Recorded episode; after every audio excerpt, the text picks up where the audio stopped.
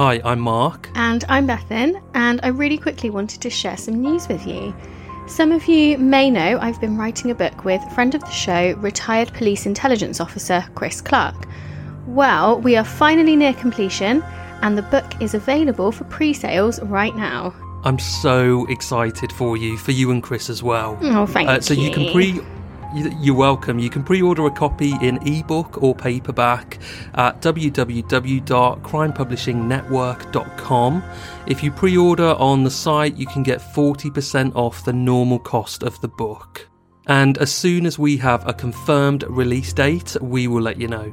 We will also have a giveaway for some signed copies of the book for you guys, our wonderful listeners. So we'll keep you updated on that competition as we draw a bit nearer to the full release. For now, here is the synopsis of Bethan's book, The New Millennium Serial Killer. On the 19th of October 2012, at Bristol Crown Court, Christopher Halliwell pleaded guilty to the brutal murder of Sian O'Callaghan in 2011. He was sentenced to life imprisonment with a minimum tariff of 25 years. On the 23rd of September 2016, Halliwell was sentenced to life imprisonment with a whole life order for the murder of Becky Godden Edwards in 2003. Halliwell made a request to strike a deal with police that if he cleared up Becky's murder, the police would never interview him about anything ever again. Why would he make such a request if he had nothing else to hide? It is rare for men to begin to kill in their late 30s, especially with the forensic awareness that Halliwell showed. His transitory job history and his love of narrowboat holidays provided him with the opportunity to abduct and murder across the length and breadth of the UK. Following in depth research, the authors of this book have unearthed a number of other unsolved murders that could have been at the hands of Halliwell. So, this is co written with Chris Clark, a former police intelligence officer, and it has a forward written by former detective Superintendent Steve Fulcher.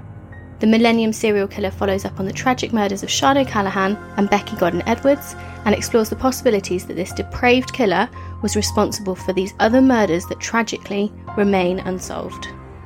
It sounds it sounds like it's going to be just a fascinating read, and I know you and Chris have worked so hard on it. I cannot wait to get my hands on a copy, and um, and to read it and take a deep dive into these other possible crimes that that Halliwell could be uh, could be involved with. Yeah, I really hope it's fascinating to other people because it, it really is to me now. So, yeah, I really hope so. And I'm so excited for you to read it and tell me your thoughts.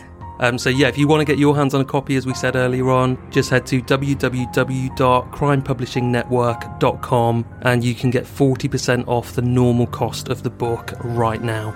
Thank you so much for listening, guys. Bye. Bye.